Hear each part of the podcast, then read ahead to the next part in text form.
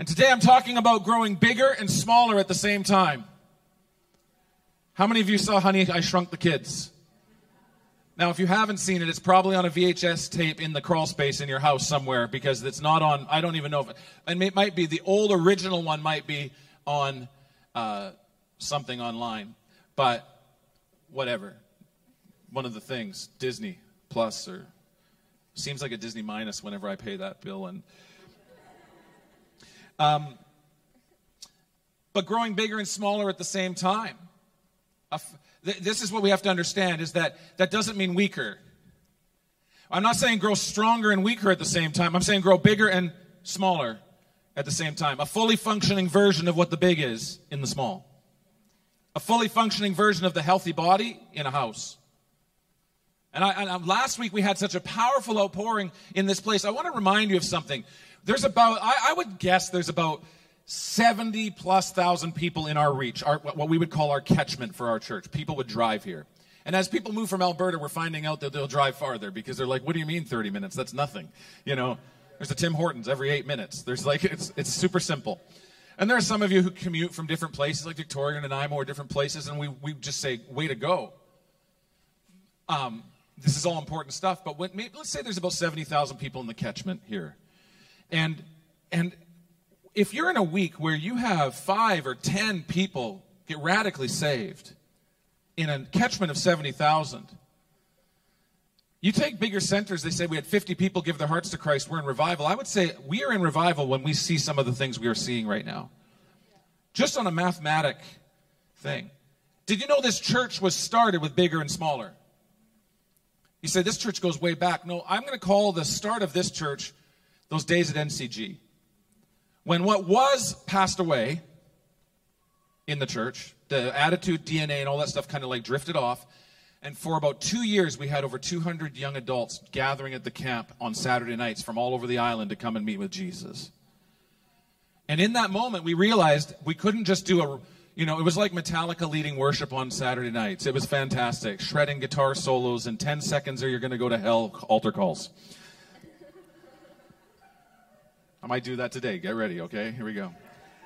And and but after a very short amount of time we realized that there was so much being awakened in the hearts of the students that were coming and the young people that were coming that we had to start some small groups. And so we had two or three home groups that became quickly 25 young adults in my basement and that was where people learned about the baptism in the Holy Spirit in a deeper way. Do you remember those days? That's where people learned about prayer. We would pray for hours and hours and hours. We saw a man's life saved when we went on a 24 hour, seven day a week prayer journey. We saw God move bigger and smaller at the same time. And that is in the DNA of this church. That is when we turned the corner and something changed for us. We went into a 10 years of Alive Inside festivals in the summertime, and Somebody said, Well, that was fun. I, I wish we could do that again. Do you know what that was about? It was about work. It was about God preparing us to work as a team, to put on events, and to do things that would prepare us to be able to host people here. Some of my friends on the back row followed me and tried to keep up and make me do, get things organized. And we learned how to make lists, go figure. We, we learned how to advertise. We learned how to not advertise. We learned how to leverage and not leverage. We did all those things. We were faithful to the calling on, on our life. And people were changed at that event. Lives were saved. People became followers of Jesus and born again believers. People were impacted.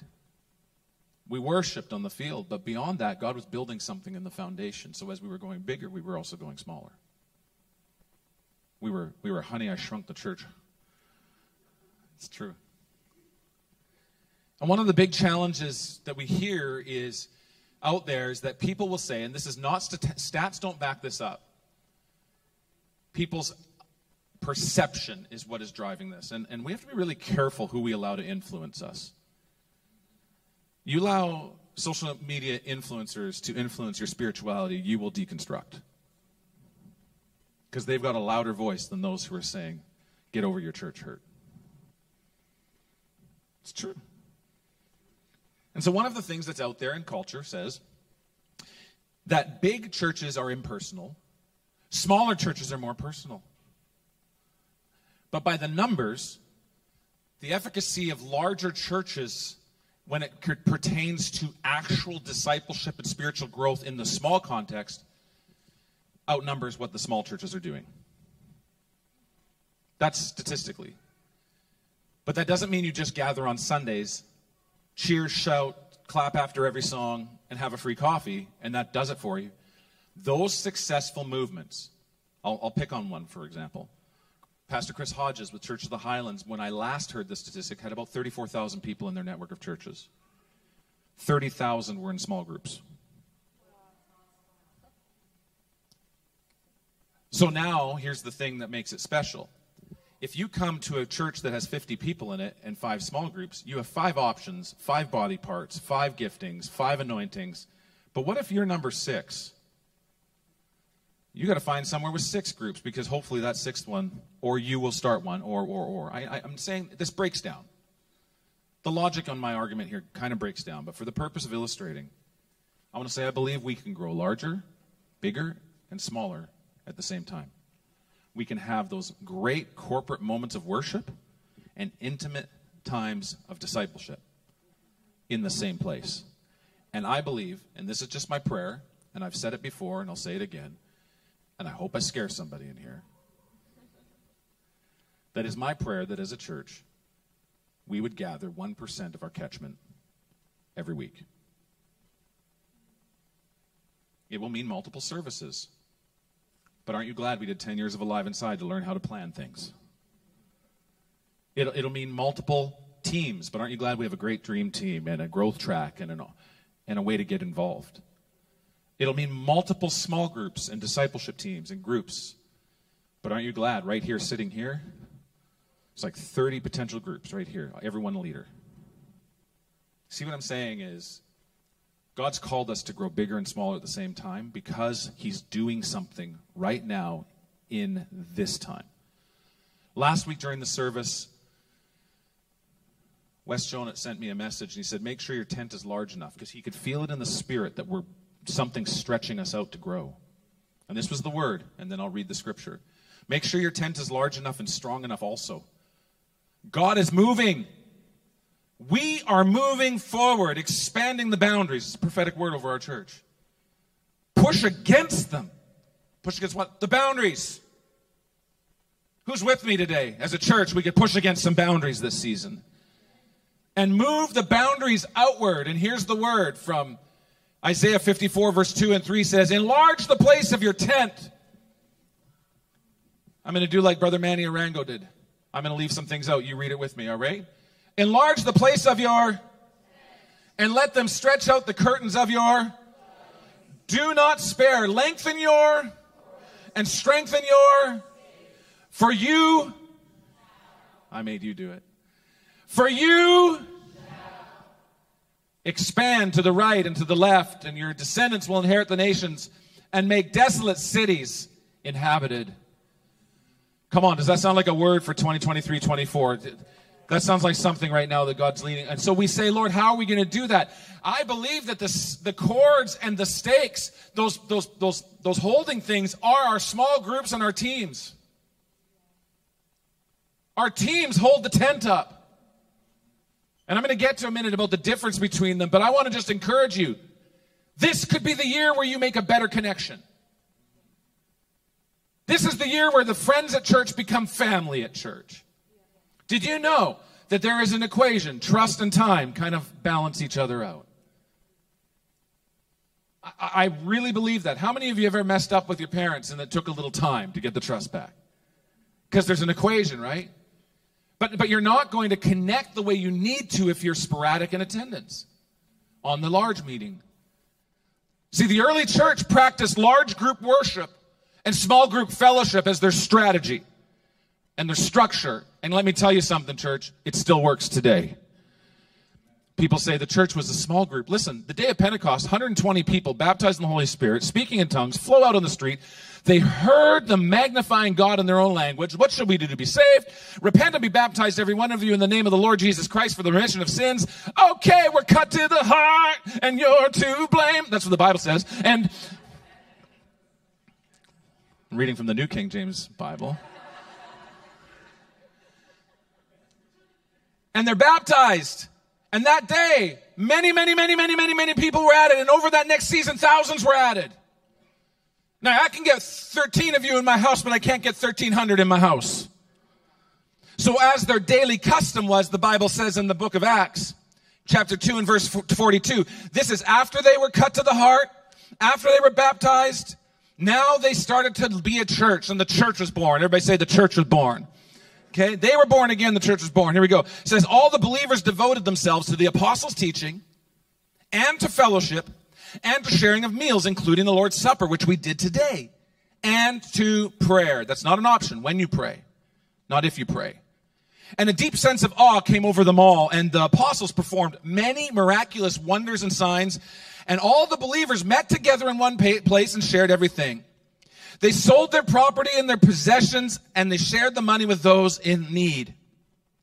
They worshiped together, ready? For verse 46. At the temple each day, those outer courts could hold thousands. This was the big room. This was the ballroom. This was the gathering place. And there was public preaching and declaration taking place at that place. So if I go there on the day and I'm not a Christian, but I'm walking by, I'm going to see somebody who has made Jesus Messiah and hear them speaking about it. And I'm attracted to the message, just like some of you in this room today are making a decision to be a follower of Jesus. They made that decision to follow Christ, and then afterwards they would go home to have soup. I made that up.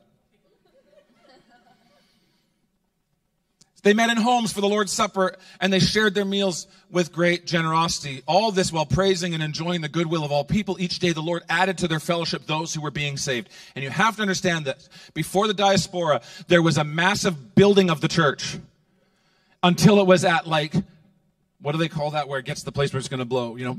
Critical yeah critical mass. And then the lord goes now we send you up. And, and the apostles had to get going and the church had to get mobile and we had to get into different places. But until that there was a large gathering of people who would gather daily large and daily small. See we have this idea that the, that the bible talks about doesn't talk about um, church like we know it, there's so many things in our life and experience at church that are cultural now that we use to do what the essence of what Scripture was doing. See, theology matters. You should never tamper with it.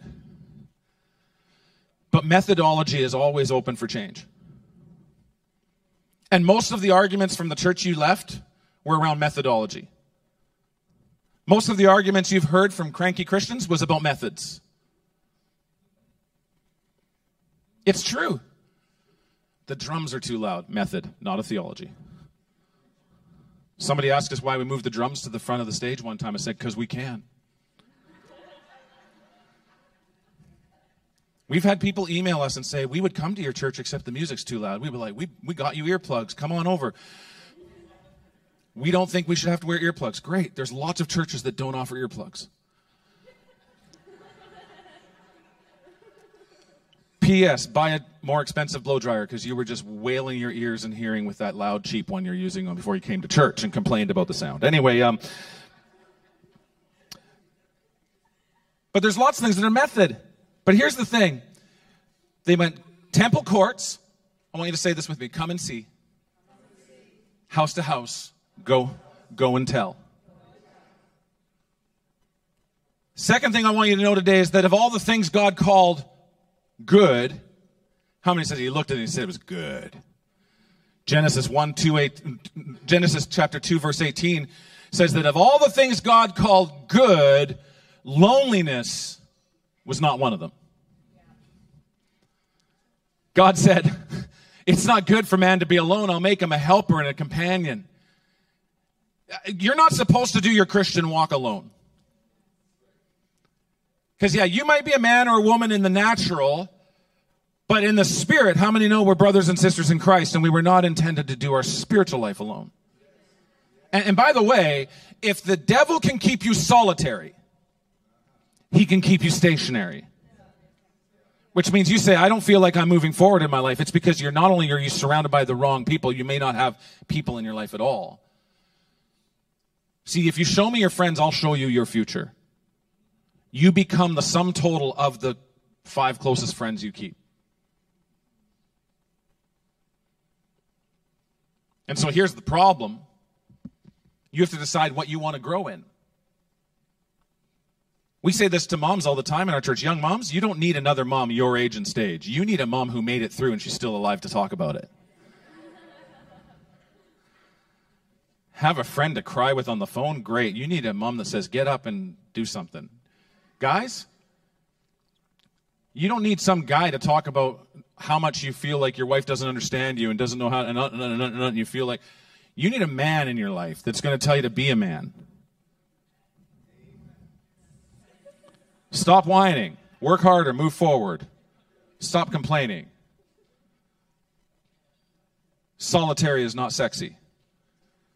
Bring your family to church. Men.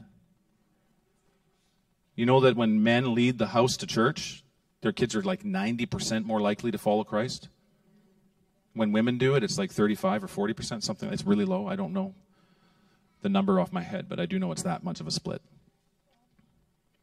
And the women are like, what are we, chopped liver? No. You're literally the life support for the spiritual life of your kids. Come on now. I'm getting a little loose here. All right. Psalm 68 says that he puts the lonely in families, our families, where Michaela's going to Bible college at Pastor Jacob and Becca Mullins Church, home church in Red Deer. They have a saying for their church everyone needs Jesus and everyone needs a home. How many think that fits here too? Everyone needs Jesus and everyone needs a home. Psalm 68, verse 6 says, God places the lonely in families, He sets the prisoners free and gives them joy. But He makes the rebellious live in a sun scorched land. The end.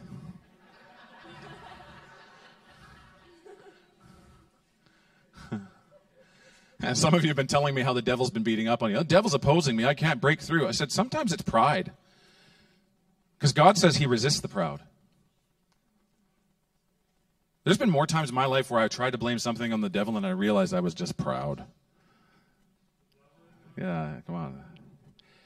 Amen. I have no idea.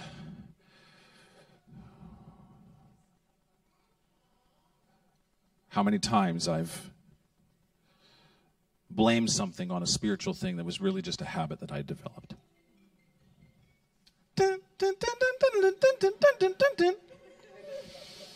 They tell you in public speaking not to acknowledge those things. Level up, Brandon. Level up. Level up. Manny Arango. And by the way, I just want to let you know that I we have um we just ordered in twelve uh, copies of Pastor Mel's book, Experience Jesus in His Church. It's, it's a month's worth of devotional readings. It's really an ecclesiology textbook, in my opinion. It's a practical approach to the life of a life giving church. And if you have not read it, you need to pick up a copy in the fireside room today. Fantastic book. We did it with our leadership cohort. How many of you did the Experience Jesus in His Church book with us as a team? Let's see your hands. So you just ask one of these people their hand up, say, "Is it worth my money?" And they're going to say it's worth twice that much. And uh, but the concept is we have to realize that the church is a, is, a, is a mechanism that we have to have in the community that fires. It's a collective of collectives, but it's also one. And so I want to say today that we're going to do everything we can to redouble our efforts to take away any barriers to entry into this body. We're going to make it so that when people come here, they feel like they know exactly what their next step is and how to get plugged in and committed to this church. They shouldn't have to. T- you shouldn't have to spend six weeks asking around to find out where to get plugged in. We need to have a big spiritual front door in this church, and we do. It's called our culture classes.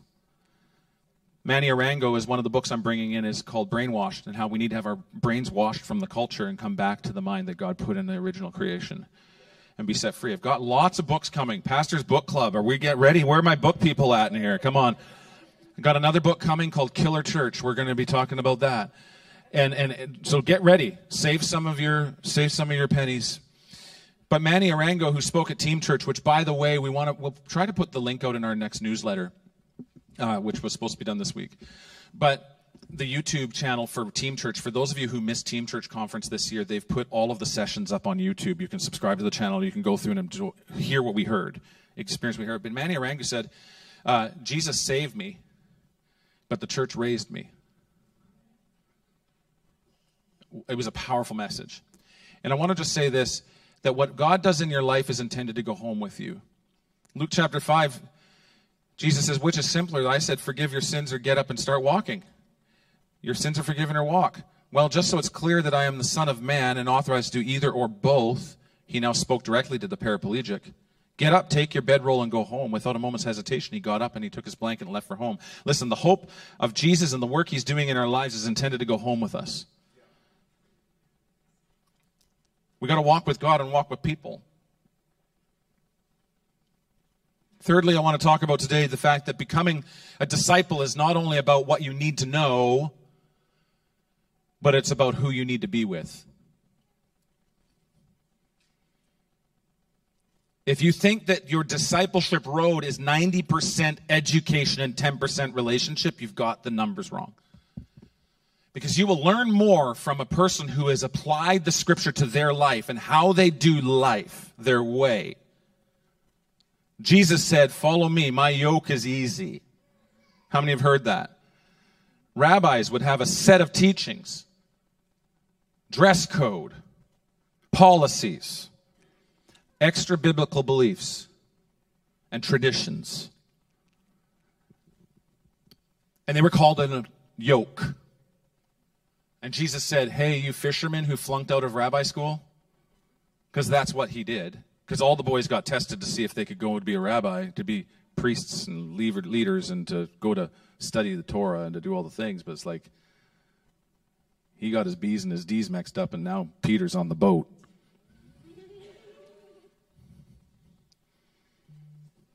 And Jesus says, Can I use your boat? How many of you have ever met, seen those pictures about rock bands that get going and the one guy's in the band because he was the only one with a van? That's like Peter. Hey, dude, nice boat. Follow me. What I love about the story and the, and the evolution of Peter is the fact that he starts off in the, in the gang, in the band, kind of limps his way in. He didn't have any kind of like level. He, he didn't have anything to show for other than he was a good fisherman. But Jesus says, Follow me. But by the end, he goes, Everyone's expect me to build the church on a theologian. Psst. FYI, I plan to build the church on a fisherman. And then he says, uses terms like, Follow me, everybody. Follow me.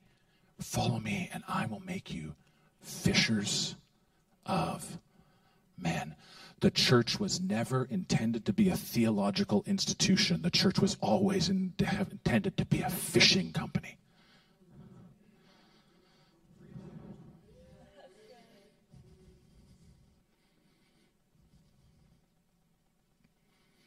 The proximity principle says that we become like our friends. Show me your friends and I'll show you your future. You may not be rebellious right now toward God, but if you're spending too much time with people who are rebellious against God, they will drag you down.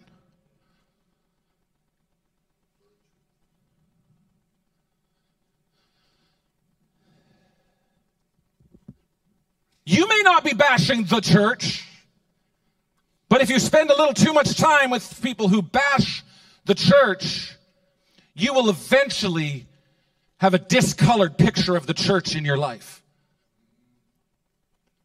But if you get around people who love Jesus, who love Jesus, who are optimistic, who have faith, who have hope for a better day tomorrow, you will start to see the soot come off that beautiful painting of your life that God's called you to live. And it'll start to shine again the way the Creator intended. Somebody said, I need the Holy Spirit to touch my life. No, you need new friends. Then the Holy Spirit can touch your life.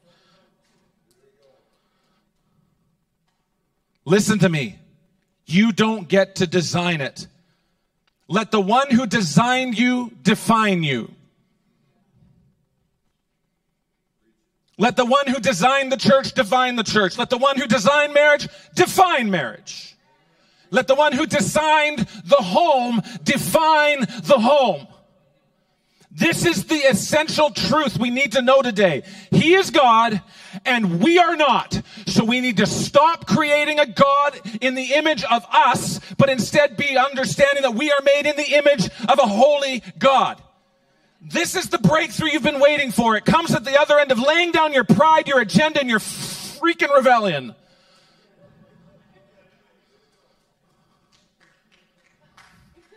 If you can tell me at the end of a service that was an effing good message and not bleep it out, which, welcome to Oasis City, I do get that from time to time. Bless you, Pastor, that was a bleeping good message. And they don't bleep it. They don't have a time delay. They got nothing, and I don't care. I don't care. And I'm telling you why I don't care because Jesus doesn't care. He doesn't want perverse things coming out of your mouth, coarse language, all those things. But you don't get cleaned up to go through the shower. Like maybe if we would spend less time on behavioral modification when people make a decision for Christ and more time on connecting them into the body and letting the discipleship process take its place, then all of a sudden they'll realize Brandon doesn't use the F word, so I don't use the F word. Why? Because discipleship's more than just what you know. It's about who you're with. And that's why we need small groups. One study from the Harvard Health Publishing article, and I've heard it quoted many times, so I decided to go looking again.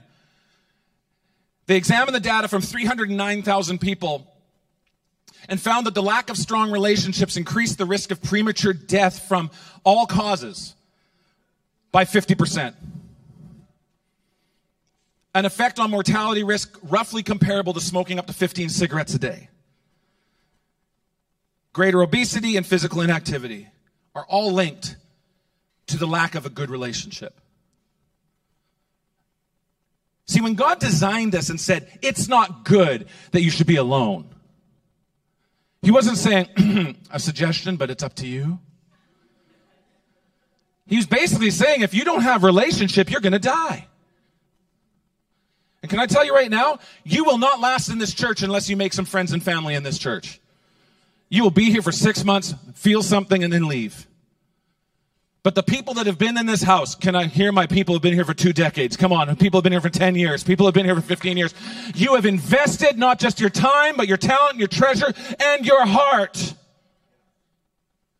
You see, when God says He puts the solitary in families, guess which family He wants to put the solitary into? Our families. Not the church on Sunday mornings, your house on Tuesday nights. There is a desire and a need right now. We've got a whole generation of students who don't know how to mail a letter. Not students, adults who are having babies who don't know how to mail a letter. They need a home group with an older person in it who can teach them how to put a stamp on the right side of the letter. Somebody waved, I can do that. I got a mailing letters home group starting today. It's going to be good. They don't know how to do their taxes. They don't know how to change a tire. They don't even, here's a big one. You know, there's a whole generation in our church right now and in this community that doesn't know who to trust or what to trust when it goes to getting their cars fixed. They need a man or a woman in their life that can help them make good decisions. They don't know who to talk to about the trades. They don't know who to talk to about getting a career. They don't have people because the culture has said you're a good person if you cut everybody else and make yourself the center of your world. And Jesus said, I brought you into this body to make yourself the last and make the group first. I put solitary into families and families are not, like I said to my kids when it's like time to clean up, this is not a hotel. This is a home. And when this church stops being a hotel and becomes your home, it is going to grow. And I'll, I'll tell you right now, how many believe that 1% of our 700 people is not that hard to dream for here? Is anybody with me? Can I see your hands if you think we could go there? Look around. There's been times I've done that and people kind of like barfed in their mouth and thought that's going to be a lot of work. This time everybody's raising their hands and said, let's go, pastor. Let's go.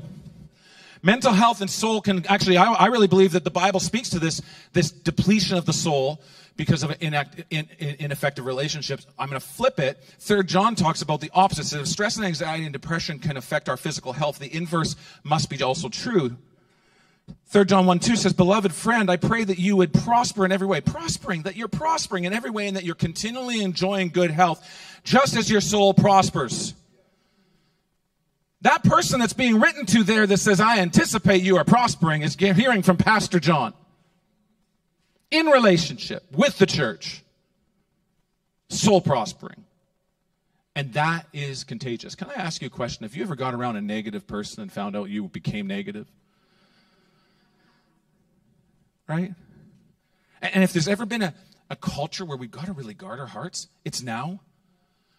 Where we feel like it's like part of our cultural DNA to be offended all the time?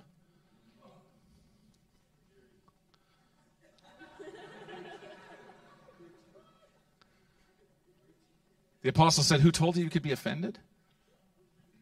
Who, who gave you that right? Offended people offend people. Hurt people hurt people. You hear all these people. But heal people heal people. Whole people make people whole.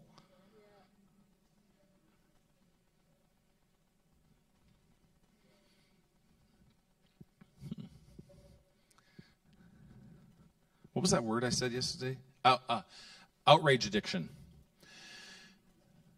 the dopamine hit that your kids are like, you silly kids are all, all millennials are on video games and Gen Zs and they all are addicted to their tablets and their video games. I'm outraged. Well, that outrage burst you had is called outrage addiction. And it actually hits the same dopamine centers that your kid's getting from Smash Bros. And it's a, they're actually calling it outrage addiction now. And, and I, I don't have a problem with video games, but I have a problem when I get around my buddies who are all talking about everything that makes them mad about the world. And I'm like, yeah, oh yeah, I'll one up that. I'm mad now too. Right? Who told us we could be offended? How many feel like we might shift the atmosphere of our homes if we start to just be about what God is doing in His church? And here's the thing about anxiety anxiety is painting a picture where you lose where it fails. How many are thankful for your anxiety gift? Come on. Where, where you don't have enough, where it's not going to work out. But faith writes a story where God wins, we get through it, we overcome, we succeed. Come on, we break through. We've got a good friend. We've got a good church. Our kids are going to be okay. See, the reason you have anxiety is because you're creative. It's just misplaced faith. So here's the good news. If you know how to be anxious, then I'm just teaching you level one how to have faith. Just flip it on its head and go the other way. Now I got faith. God's going to win. What was that boom in the that banging noise downstairs? Somebody's dropping money off on my front steps.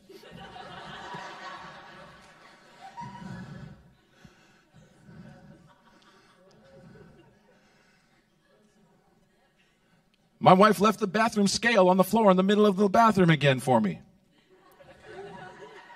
Anxiety would say, Oh no, I'm not stepping on that thing. Faith said she must have seen something I didn't.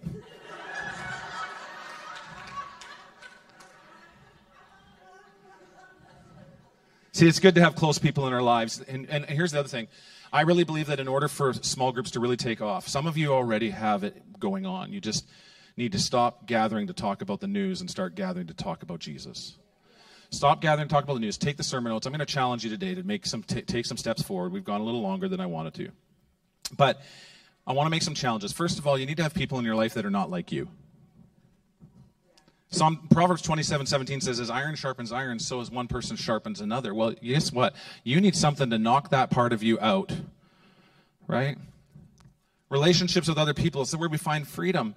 James chapter 5, 16 takes place. Confess your sins to each other and pray for each other that you might be healed. The earnest prayer of a righteous person has great power and produces wonderful results. What says this is we go to God for forgiveness and we go to his church for healing. There's, there's people in here that are going to help you get past that thing that you've been carrying for way too long.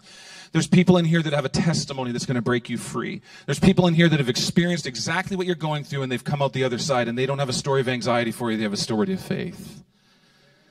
They have a story where God wins. Come on now. We don't want to just survive. We want to we want to thrive. We want to go over the top. Here we go. And and uh, if we're going to strengthen our faith we, and, and, and avoid the trap of unbelief, we need to get around Christians who will exhort.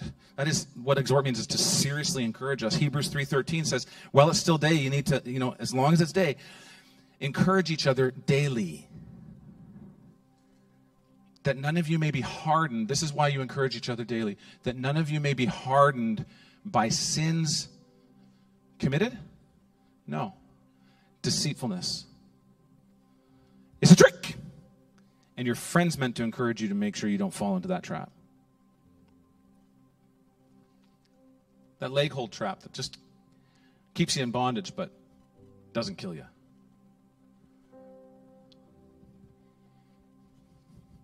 See, we want to grow strong relationships, sharing together. How was your week?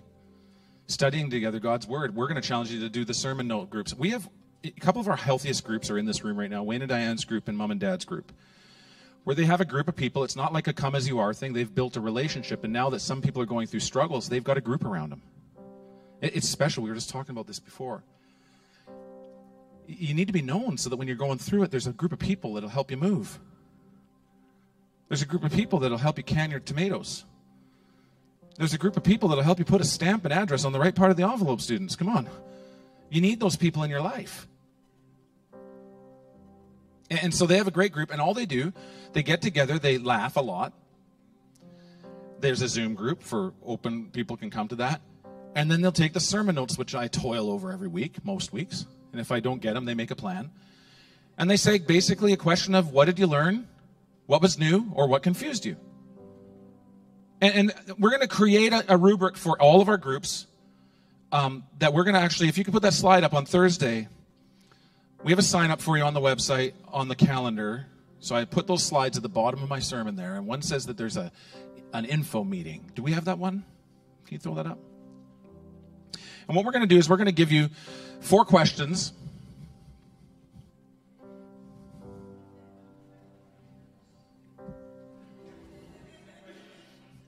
We're going to give you four questions. The first one might be like, what did you learn? What was new? What stood out? What, what confused you? Then there'll be something else like, what is the Greek preposition? No, I'm just kidding.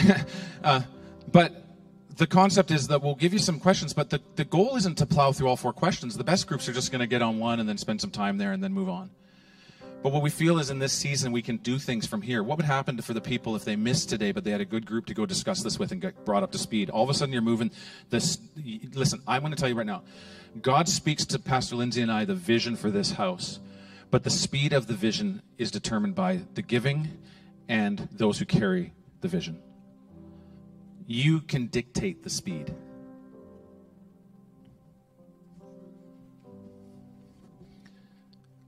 I really thought I did a nice slide. Do we have the alpha one at the end? They're all in the end of my sermon slides.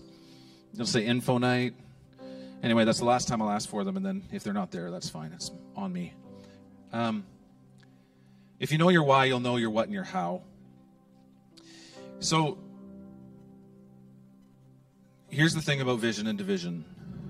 And I was speaking with somebody about this earlier this week and said we, better, we better give our vision for small groups Division doesn't mean you're against this vision.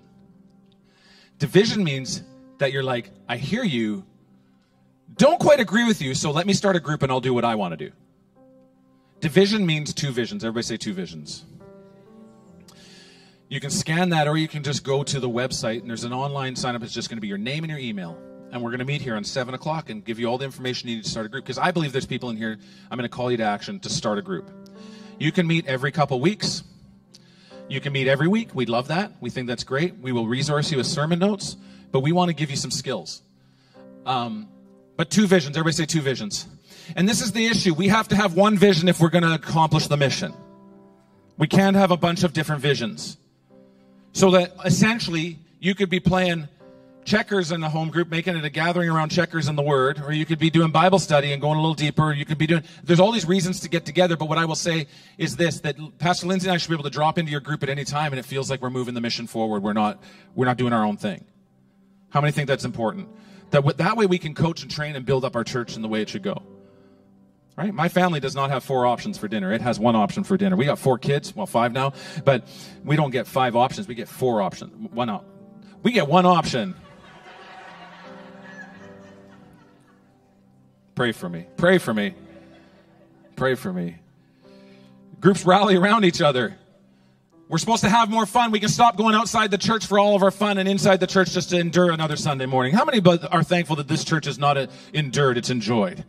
Come on, we don't just come here to get through it. We come here to enjoy.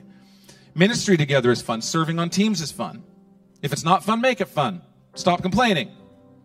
Said if you don't find anybody like it, there's no one like me at our church. God brought you to find more people like you. You're the answer to the prayer you're making right now. Come on. So here's the call to action. This is the first one. We want you to consider having a group. Now, you already meet some of you. Some of you meet every week at the same time because you're such creatures of habit. You sit in the same zone every single Sunday. You could look left and right, and you're already making eyes at each other, going, I get it. What he's saying. Some of you already meet weekly or bi weekly for some dinner. We're asking you to turn that into a small group because we can see the Lord move our church forward if we just give a little time to what he's speaking over the house each week. So the first thing is we want to have you consider doing that. And even if you're not sure about whether you qualify or whether you have enough to, we want you to find two or three people to start a group with. Okay? We want you to come on Thursday night to find out more about what it means to have a group.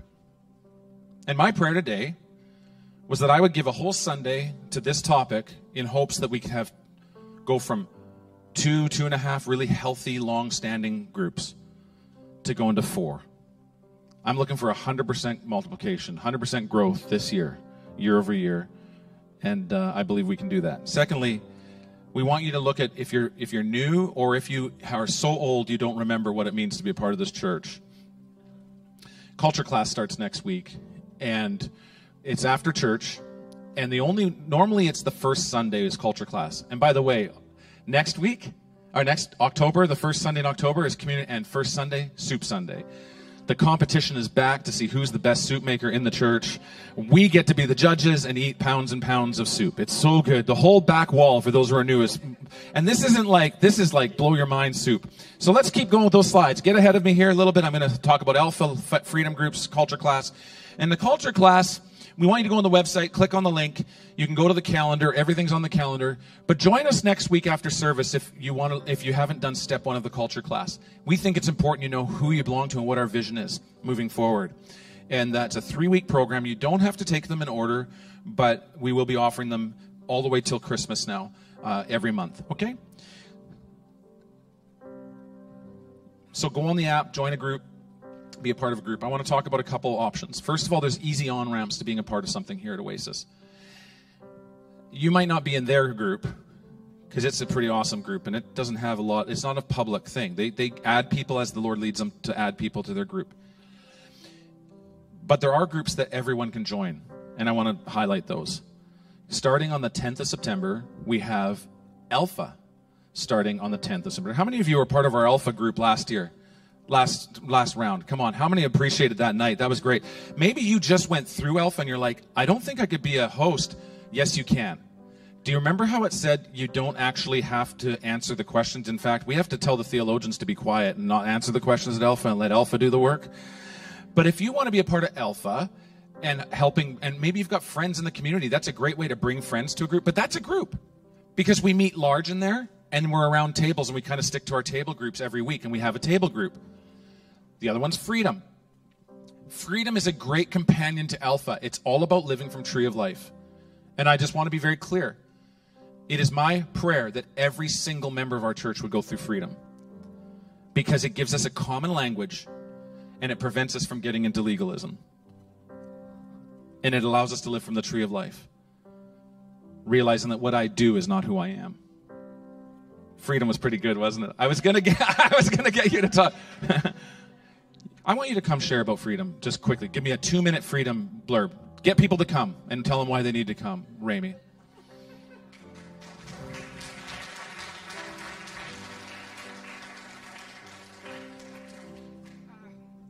Oh, Lord. Oh, praise God. Like, well, I grew up a Jehovah's Witness, and so everything was just like very much legalistic and, and you earn everything and then you're righteous by your works. And everything that freedom taught me, like the first day that we started doing it, I was like, oh, this is so good. We need this. And and I just I think I I said like a whole testimony, but it's like it really is freedom in Christ Jesus. It is not about, you know, trying to be uh, the appearance of godliness. It is walking putting on the Lord Jesus Christ from the heart, loving, and and then the works flow. It's it is so. God is good. Come on, give her a hand, everybody. Another way is by going to culture class, you can get on the dream team. And today we had Cecil on the parking team for the first time. So, way to go, Cecil. But it's a way to connect. It's a way to connect in to the body. And so, what my prayer is that every one of our dream teams, our fireside room, our, our, our hosting teams, get to know people's names and their birth dates and find out what their favorite coffee is and all the things, and then become a family there. It's an on ramp. You can have a group. It might just look like parking team at first. It might look like alpha. It might look like freedom, where we break out. Guys and girls are separated in there. We guys sit with guys, girls with girls. We have a teaching time, and then we break out into discussions. And every week that table gathers. And after 12 weeks of sitting together and sharing your heart, you become close. And out of those groups, we want to see you do healthy home groups, small groups. So we want three households to start a group. So ask around, find out what's going on reach some people, look behind you. Oh, there we go. And on Sun, on Wednesdays, loving your kid on purpose. It's Tree of Life Parenting. It's a Danny Silk program that we that he his daughter and he have worked on. It's it's a lot of what we're speaking about here. And like any parenting process, you have to be able to apply it and understand the language in your context. But there's so much good in this that we decided we are going to roll forward with it. Um, and so that's on Wednesdays. And there's childcare provided for that, moms, if you're going. Now, we do know that there's very many hardworking moms in this church. And we would like to offer this potentially in the future to parents, to husbands and wives to do this course. And we're gaining access to the curriculum. But this is Wednesdays for women on, and Wednesday mornings, sorry, Wednesday mornings. And can I just say this? If you're a grandma, you need some tools. Because it's 2023 and you don't even know how to not get hacked on your phone. World's changing fast. I know I'm being a little harsh there, but we need to get some skills. So, and by the way, if you were a terrible mom or a terrible grandma or whatever, but you're here today, you can also come and learn how to be a kind mom and become a church mom. This is the good news of the gospel is that even if you've lost relationship with your children, it's not too late to raise up some new children over time, build relationship, pour into somebody else. Your years are not over. God can give you tools. That's good news, isn't it? Okay, next onboarding would be small groups, open groups. There'd be like there's a Zoom group you can join online. They have great discussion, and it's there's people from all over that gather in Wayne and Diane's group. That's an example of one. Um, Simbus is one. There's different things, and then there's gathered groups, and some of those are open and some are closed. Some people here are going to go, you know what? I love people. I want to have 20 in my house for a dinner party every week. Great. We'll discuss the scriptures. Other, you're going to be like, hey, there's four families we get together once a month. We're going to do it every week for 12 weeks or for 10 weeks. And um, we just want to let you know we're in a home group and we're doing it, Pastor, so that you can help us to move forward. That's what I want to do. See you change your conversation. That's all you have to do. Set a date, change your conversation to the scriptures for a while, and then get back to your conversation about football. Okay. So, what happens in re- relationships, and, and I just want to also finish with this. Your next step is this if you have not become a Christian, and I'm using that language, following Jesus is not, oh yeah, September 7th is not September 7th, it's actually September 11th. We're going to see those twin towers of pride come down in marriage class. There we go. Too soon. Anyway, um, salvation is your next step. Becoming a Christ follower. Do you remember when you were born again? And, what I'm inviting you to here is not to add Jesus to your life, it's to be born again. Fresh start. So I have a question for you today. Does what you believe about God give you peace with your past? Does it give you power in your present? Does it prepare you for your passing? See, Jesus answers every one of these questions with check, check, check. And he's offering you a restart today. He's offering you a restart. He doesn't want to just give you peace with your past, He wants you to get over your past. He's offering you a restart. He doesn't want you to just, just a minute, let me do it, let me do the preaching. He doesn't want to just give you peace with your past, He wants to get over your past. He doesn't want to just give you power in your present, he wants to help you embrace a powerful present. And he doesn't want to just prepare you for your passing. He wants to reveal his plan for a powerful future. This world is just passing by, but we're going to spend eternity ruling and reigning with Christ. with every eye closed and every head bowed, if you're in this place today and you have yet to become truly, give it all to Jesus and be a born again follower of Christ. I want to pray with you today. Let me see your hand if that's you. I see it. Anyone else? I see your hand. Anyone else?